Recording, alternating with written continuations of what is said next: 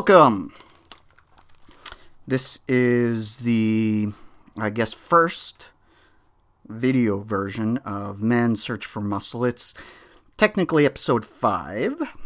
I'm doing this quite a bit different than I've done it in the past, in that, um, well, I'm doing the video of it. So I'm going to have to be aware that um, I'm doing it both for audio and video. Depending on how you're seeing this, I'm going to link the uh, the links below. Like in the YouTube video, I'm going to link up where the audio is and vice versa, uh, because I wanted to try to do it a little bit different today. This was actually my original intent was to do it like this as a podcast, but to be honest, I wasn't terribly comfortable with the idea because if you've listened to the previous episodes, you know that this is kind of a stream of conscience uh, ep- uh, activity, and this one the the pressure is a little bit higher because I'm not going to be able to subtly edit the audio quite so easily. So this is almost like a live stream type idea. So it's a little bit scary because the idea of of this series is that I'm going to talk through some ideas. It's not me talking about what I know per se. It's talking about what I don't know. Because I want to try to develop some ideas. Because I, I found that there's a, a good crossover between philosophical principles and and physical development principles. And I'm trying to work those together in my mind and, and think about it and develop new ideas. And I wanted it to be, you know, sporadic and, and, and authentic and real. So this is why I've tried to do it this way. Because of the way I'm doing this one, uh, a couple of them I, I recorded in my car because I do a lot of good um, I guess, freestyle thinking that way. This one, obviously, I'm doing indoors because I'm filming it and it's a little bit easier and not to mention safer doing that this way. So I had a few ideas of what I wanted to do today.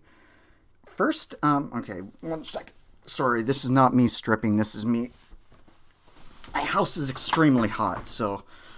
Whew. Don't mind the man behind the curtain. Okay, um, I don't know where I'm going with this, to be honest. Often that's the case if, if you've listened to them. But on the way home from the gym just a few minutes ago, I was roasting, as I clearly still am, and I turned on the AC, only to have hot air blow at me. And I don't know if you your cars are this way, but you don't just have to turn on the AC, you have to make sure that the temperature's not up. But what happened to me was that the temperature was on, uh, was up to 20 or something. It, this is Celsius, I'm Canadian, as you know. And so I had hot air trying to blow at me along with the AC, the cold. So I don't know when when it struck me a, a couple moments after doing that, uh, it was it was something that really struck me that maybe this is something we do in our day-to-day lives. Maybe we have these contradicting forces that we try to do you know like and and from both a, a psychological standpoint and a physical standpoint. So it would be like going to the gym working out and then having cake. I really like cake.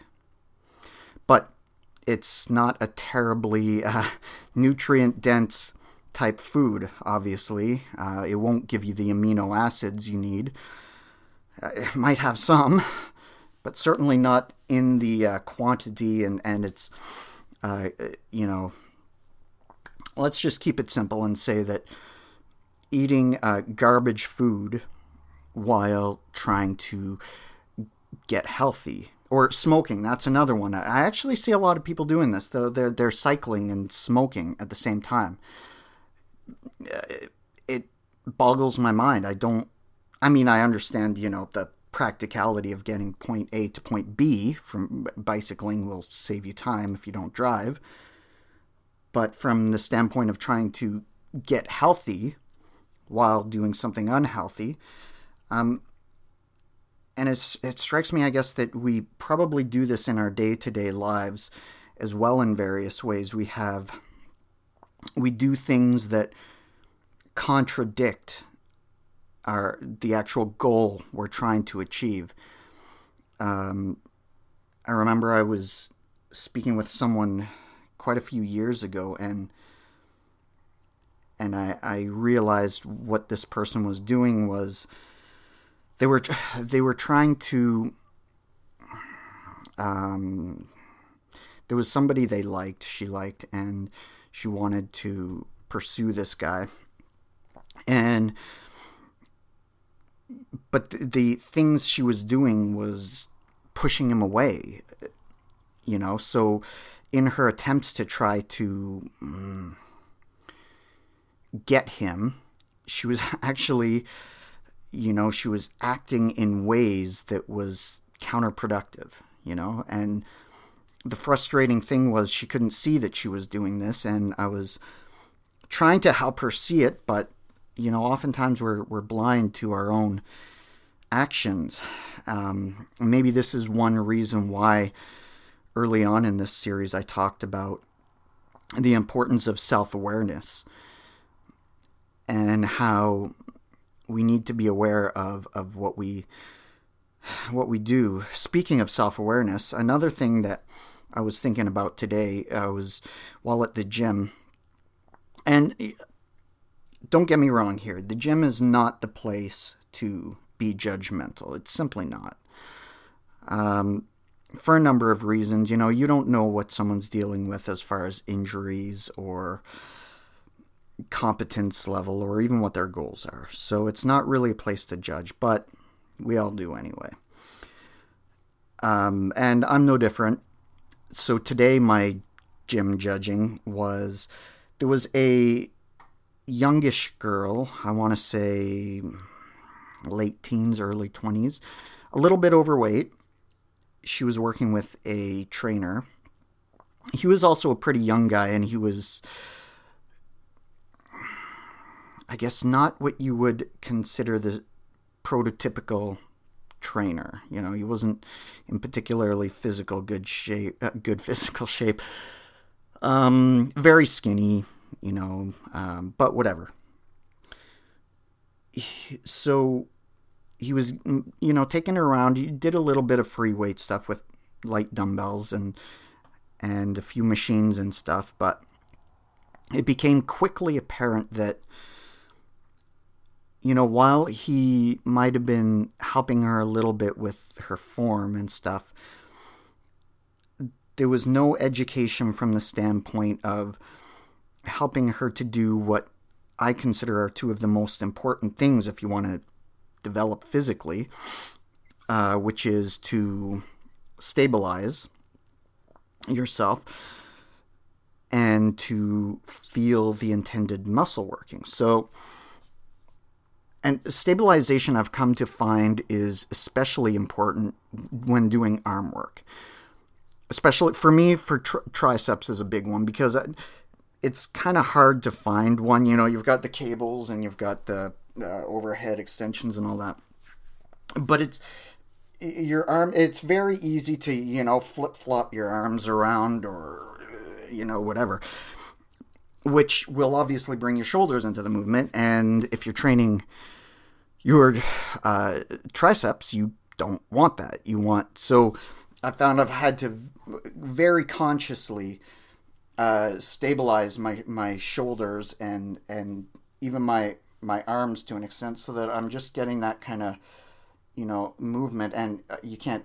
I'm rotating my uh, forearm there as well to kind of get that greater range of motion. Um, but but that's just an example of how you want to stabilize so that you're not so that you're working the intended muscles. That's the idea. And the same with feeling. You want to feel the muscles working. Actually, uh, yesterday I saw a kind of interesting interview with uh, Frank Zane. He's, in my opinion, he's got or had one of the best physiques historically.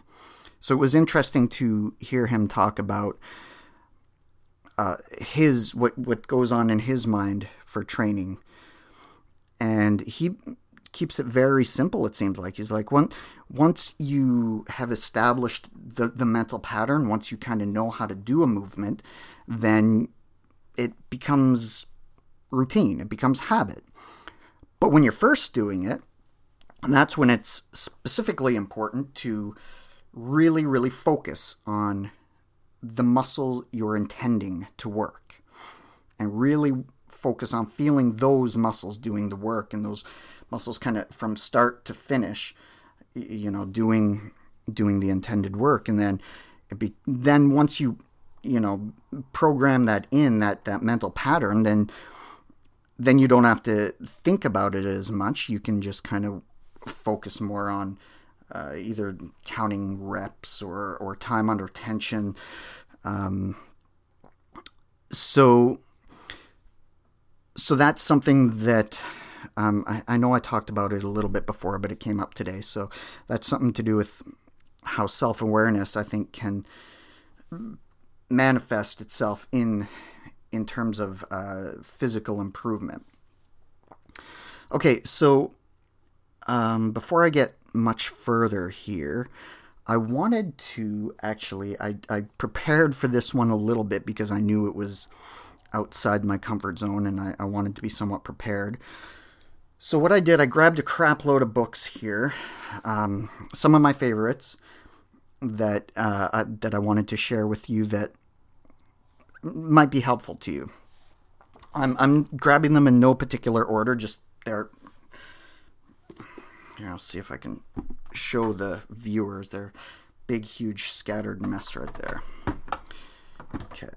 So, first one on the pile, it's uh, Six Pillars of Self Esteem by Nathaniel Branden. Um,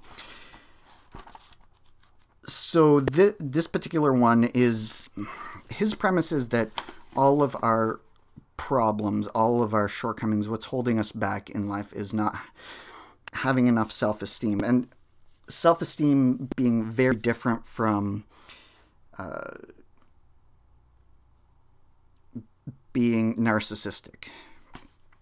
So, uh, the, the he, he in fact calls self esteem the immune system of consciousness. Um, so he get um, let's see if I can find a quick little does he actually name the I'm trying to give you a cheat sheet here but I don't think he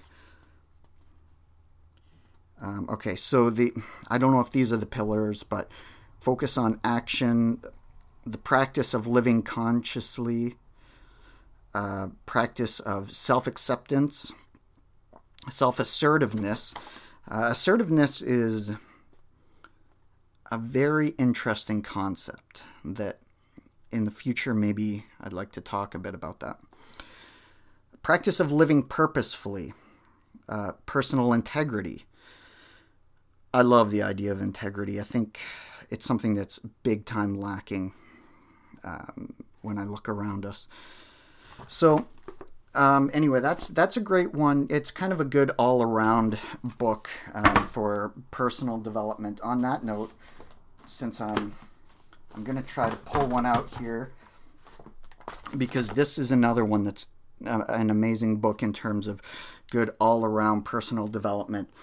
It's called Emotional Intelligence at Work. It's not the uh, the I believe it was Daniel Goleman. I've got that in my shelf. The Emotional Intelligence book. This is a different one. It's written by uh, Henry Weisinger, and uh, this is another kind of all-encompassing book. If like I've I've got it highlighted like crazy throughout here because it was for a while there it seemed like I could just open this book up and there was something applicable to what I was struggling with at the time.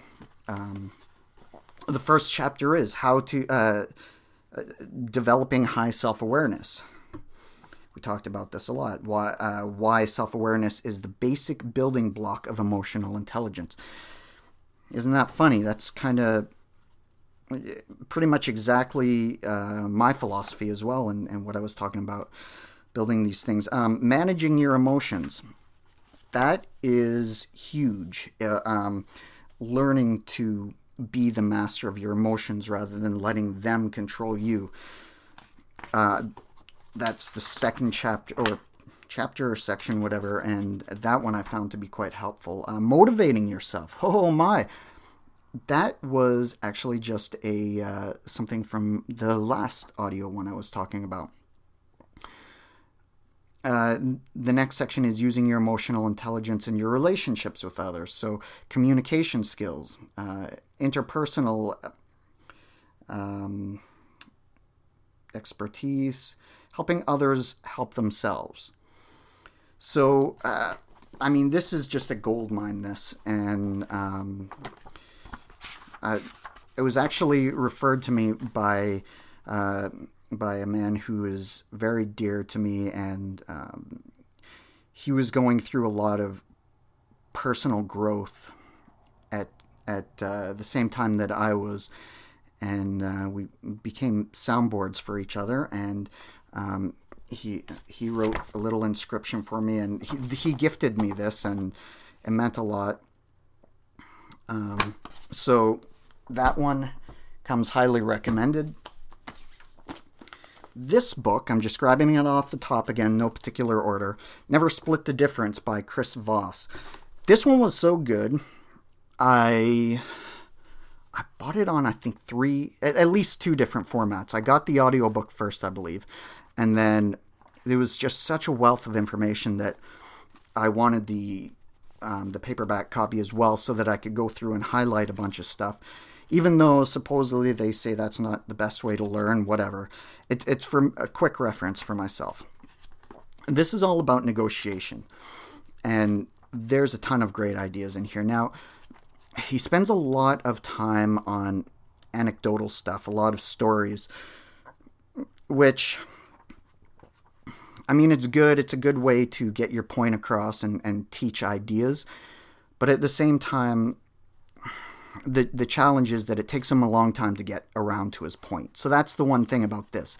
That being said, if you're interested in negotiating, not just negotiating for money or negotiating hostages, this guy was a hostage negotiator.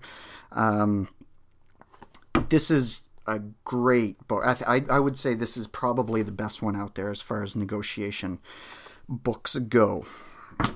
Um, the Happiness Trap this um, this was a tricky one for me because it's one that it has one or two big ideas in it. The uh, they call it a guide to ACT, uh, the mindfulness based program for reducing stress, overcoming fear, and creating a rich, meaningful life. So um, let me just okay, and and the author I don't think I said Russ Harris. I'm gonna skip skip ahead because it's been a while since I've read this, but I remember getting a lot out of it. Um, where are we here? The six core principles of ACT. ACT. ACT is is this um, concept that uh, I don't know if it was developed here, but this that's what it's uh, based on. So uh, defusion, expansion, connection, the observing self. So that again has to do with self-awareness, uh, values, committed action. So in other words, and and this goes to something uh, Jung talked about that you're not what you say, you're what you you do. So it's all well and good to say you'll do something, but unless you do it, it's not much good. Um, so this is a good all around one, especially. I found it to be helpful at a time when I was really go- suffering with a lot of depression. Um, on that note, there was that reminded me of one of them in here that, well, actually, this one, this book, Feeling Good by uh, David Burns. He's also got a really neat podcast as well. Um, it's kind of dense, but it's at the same time, it's like it.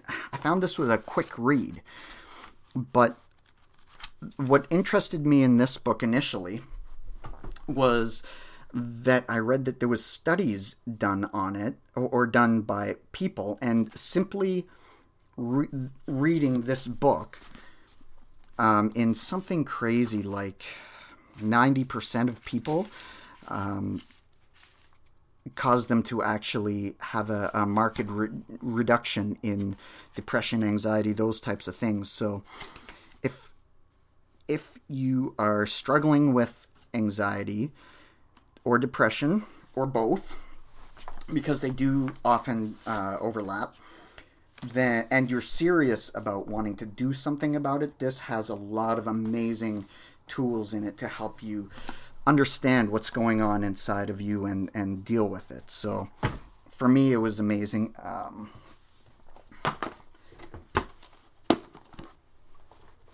oh wow! Okay, so here's a bunch more. I've mentioned this in the podcast. The uh, the anti anxiety diet by Ali Miller. Um, in terms of wanting again, it, it's to help with using your, your diet to help with anxiety, and it's a sort of exclusion diet type thing. Talks a lot about how inflammation leads to anxiety. And I've actually heard, um, since I'm, I'm going this direction, uh, this is one that um, probably a lot of you already have Jordan Peterson's 12 Rules for Life. Uh, I'm not going to say much about it because it's pretty self-explanatory, and um, but I did actually hear Jordan Peterson on one of his podcasts talking about eating for anxiety, and his suggestion was actually very similar to what was in this book, which was eating a breakfast that consists of protein and fat which uh, to to help. I believe it was to increase uh, dopamine and and other neurotransmitters that uh, provide the sort of feel good and energy producing um, uh, neurotransmitters in our brain that that can drive us into not being anxious. Um, I just grabbed this one off the top. Another one that I talked about in one of my podcasts, um, The Values Factor by John Demartini. So, honestly, this book is really dense. It should be, you know, tiny because what's in it is extremely good. It just it takes them a while to get to it. So, um, this was one where I found when I was going through an ex- existential crisis. Um, this one helped me to learn about myself. And that sounds, it, I know it sounds kind of weird. Like, if you don't know you, who knows you? But we really don't think about it a lot. What causes us to value certain things over others? And this book helped me to get a, a more firm grasp on what those things are of value to me. Speaking of which, this is one you just have to get. It's it's How to Hitler by Dr. William P. Helpington. If if if you don't have this one, my word, you you're not living. This is a um, it's a very easy read, and it is several tips on how to make yourself the most evil person in the world. Um, be a harasshole. If you don't like the way someone thinks, make sure to terrorize them and their families at their home and work and their public places. Um, wear lots of cheap cologne or perfume. Um, be like George Costanza. Tactical confusion. There's all kinds of cute little tips on on the different evil things you can do, and w- with you know kind of an explanation of of what is meant by that. Uh, it's it's kind of one of those what would you say anti self help books where it tells you evil things that essentially if if you're a sensible person you'd want to avoid and you might be doing some of them unconscious unconsciously. Um, if not you've probably come across people who do them and annoy you and it's fun to just read them so. Um, okay so there's a series of books called the very short introduction to this one's aristotle. I've got jung around here somewhere. Um, these are great because it gives you a very short introduction to them. It helps you understand the person. It tells them a little bit about uh, who they were as a person, their their upbringing, as much as is known, anyway, and and their basic philosophies, their what they were known for, um, some references to material. If you, if you enjoy their works, what what you can get more of. Um, on that note, one that I'm currently reading now is uh, this this book called uh, 50 Philosophy Classics. Uh, this one's by Tom Butler Bowdon. I think I actually have the 50 greatest uh, psychology classics on audiobook, and I quite enjoyed that. It, it introduces you to a lot of, unless you're, you know, you're, you're a scholar in these things, you probably haven't heard of maybe about half of them. Um, and it's a great little introduction because it tells you their the uh, a little bit about the books, a little bit about the author of the books, a little bit about the background around it, and a bit of a commentary on it. So it's uh, it's a really handy little overall guide. I'm I'm still working my way through this one. Um, I mentioned I was reading a bit about uh, Taoism as well, so I'm I'm work, working my way through this one. It's I don't know if I can recommend it yet. So far, it seems okay. It's a it's called Practicing the uh, the uh, Tao Te Ching, 81 Steps on the Way by Solala Towler. Um, it was one I was just uh, wandering through a bookstore and I found it and it, the what I liked about it is it's got all the kind of verses of the Tao Te Ching, as well as um, I don't know if this person is a man or a woman, but the the author's um, interpretation of them, and and it's meant to be kind of a practical guide of because it, some of it's a bit abstract, right? And uh, how can you utilize these concepts in in your day to day life? So, um, like I said, just starting it, it hopefully is as good as I would like it to be. Mindset by uh, Carol Dweck. This was another one where I had the, I think I had the audiobook first, and then I got the uh, print copy. Because again, there's just. I don't know that I believe I, I agree with everything she says, but she lays out a pretty good argument. And for the most part, in general, she's right. That she lays out two mindsets the the closed mindset and the growth mindset and the closed mindset is this idea that nothing is within my control nothing is my fault um, why bother trying why put in the work that kind of thing which is not really helpful and it's kind of similar to this Brian Tracy one I pulled out. Brian Tracy's a gem. Um, this particular book, he's got no excuses, is along the same idea of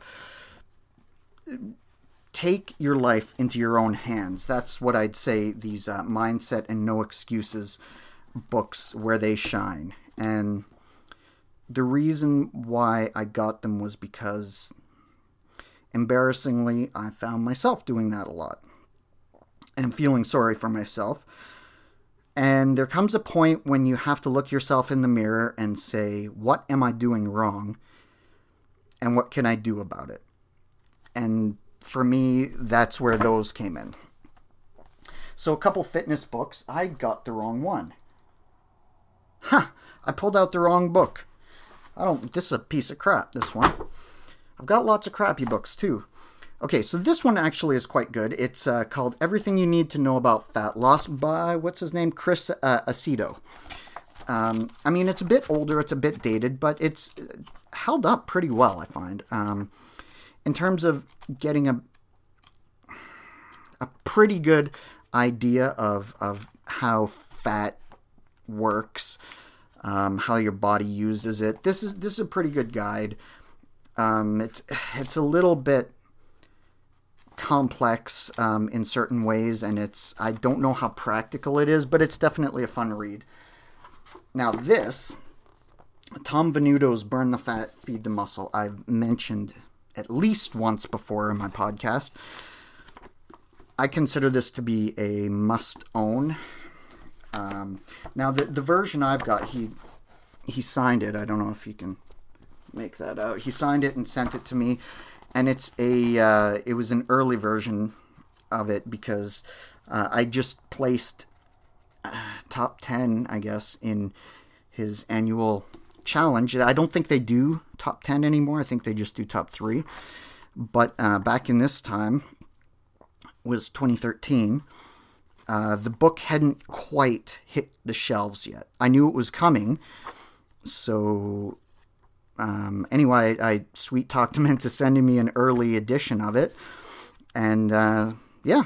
Uh, so, but that being said, this is a phenomenal resource. I own the ebook of it, the original ebook, which unfortunately, if you can get your hands on it, do it because it's. I consider it to be the best version of it. Um, this is fantastic as well, and I've got the the audiobook of it as well. So I've got it in three formats. That's how good it is. We were talking a little bit about persuasion. Now there's two books that I think are really good for learning that. One is uh, I've just got it on audiobook. It's called Win Bigly. I think Scott Adams is the author. And this is the other one. Thank you for arguing by Jay Heinrichs. I've got I've got the audiobook of this one too. Um, I find audiobooks are great because I can listen to them on my way to work in sort of 15 minute bursts and I'll have a lot to think about, you know, and but then I if I really like a book I'll, I'll get the uh, the the print version as well so I can have it as a, a reference, you know, because it's easier to kind of go through that way than muddle through a audiobook. But this one has a lot of uh, this, this sort of subtitle thing is what Aristotle, Lincoln, and Homer Simpson can teach us about the art of persuasion. So, uh, if you're interested in language and how you can use it to better articulate a point, which is something I'm always trying to do. So I, I come back to this a lot, and, and, oftentimes, to be honest, it's it's something that interests me, and communication in general interests me. But partly it interests me because I'm not very good at it and I wish I was better at it. I try to be better at it, and I, have I think I've improved some skills, but I've got a long way to go. Um, I've got another one that I didn't bring with me called "Improving Your uh, Conflict uh, Competence." I think it's called. Uh, another good one. Man Search for Muscle. Man's Search for yeah. Man's Search for Meaning by Viktor Frankl. Um, as I mentioned this one before, uh, another one I have on audiobook because um, I don't know, it's because I do. So I've I it, it's quite unused. I I found uh, listening to it almost more powerful than reading it. I'm not a good reader. That's another area I want to prove, improve upon. The power of a positive no. So I, I mentioned briefly assertiveness. That's what this is all about. This one is all about being able to well here save the deal save the relationship and still say no. So it's about setting boundaries. It's about giving standing up for for what you want for what you need what's important to you not giving in having assertiveness without becoming aggressive i guess is a good way to look at it is standing your ground. Now the main premise in this has been mm, to an extent extent debunked which is the idea is sandwiching it's it's the, term i've recently heard it called as a shit sandwich where you're giving them two yeses and a no in between. So, like I say, if, if people know what you're doing, then it just can come off as as bad because you know you're sometimes it's best just to be direct up front um, instead of you know just um, burying i guess the what you want to say. But uh, it's it's definitely a good rule of thumb and it's definitely good some, to, something to think about. Um, the last one I have with me is a little bit off the beaten path. It's called The Seven Principles for Making a Marriage Work by John Gottman. Now, I grabbed this kind of. I just saw it on my bookshelf as I was yanking out books. Um, the one I meant to get, I got the wrong one. That was uh, Brad Schoenfeld's um, Max Muscle. That's the one I meant to get when I grabbed this other one. But um, this one, this Seven Principles for Making a Marriage Work, I grabbed it because it was one that I actually bought it when my marriage was it was almost beyond repair. But I got it for two reasons. For one, it was uh, highly touted as the um, basically the best book on the subject of of, of relationships. I also got his other book, I think it was him, uh, called Eight Dates, which was was okay. Um, this is, well, here.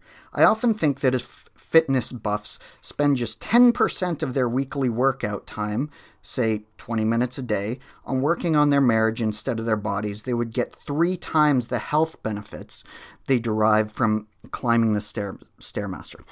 So I think there can be. I mean, if you don't, if you have an unhealthy relationship, you're going to have stress and anxiety and anger and all these things that are going to have physical effects on you. That's not why I got it. I just got it because I found the book to have lots of good insight. And let's be real, the romantic relationships we have ought to be something that brings something positive into our lives. I'm very, I want to say blessed at the moment because um, I'm with somebody who makes me feel desired, makes me feel valuable, respected, wanted. Um, and that hasn't always been the case for me. Um, I don't think it's the case for a lot of us. So I obviously, and because I've had some uh, less fulfilling relationships, I, you know, I'm, I'm thankful for that too because it allows me to appreciate what I have now.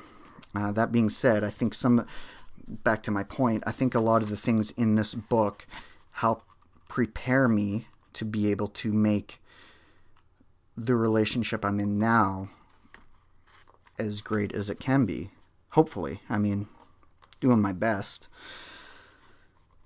Um, because the last thing I want to do is make the same stupid mistakes all over again and and ruin something that's uh, wonderful in my life. Uh, speaking of which, uh, a thought occurred to me today while I was in the gym and it was to do with it was to do with stabilization actually. My original idea was nothing like this. Um, my original idea was to work backwards from what i have done in the previous episodes which was to take something i know to be a good physical principle and then see if i can work that into a, a psycho- psychological principle. And what I was thinking about was that idea I mentioned at the beginning of stabilization. And I was trying to think how how can that how can that translate. And the initial idea I had, um, maybe I'll think more on this later, but the initial idea I had is that idea that, well, is, like the parable of the, f- from the Bible, of the man who built his house on a rock versus the man who built his house on sand. If you don't have a stable foundation for anything, uh, no matter really what it is, if, if the foundation is, is weak, then everything you build upon that is at risk. And it, almost doesn't matter how much work you put into building upon that. So, actually, the relationship idea seems to play into that a little bit.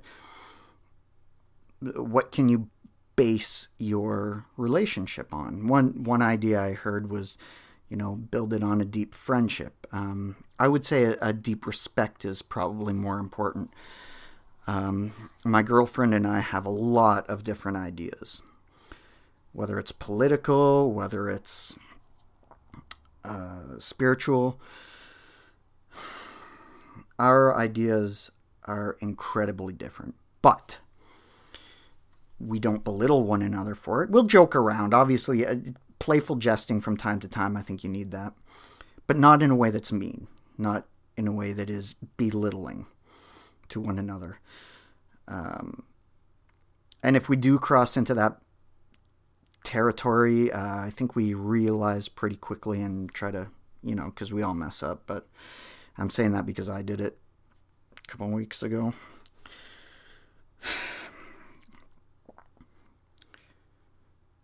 but yeah, foundation of, of respect for, for one another and where they're coming from is mutually beneficial. Um, as we were talking about, a, a foundation in training or in improving any area of your life, I think found, uh, basing that on on the platform of self-awareness, honesty, integrity.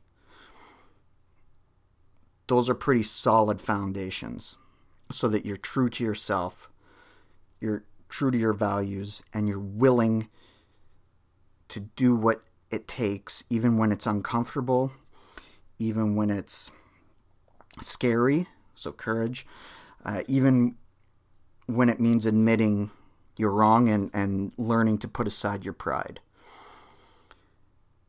This has been a different episode.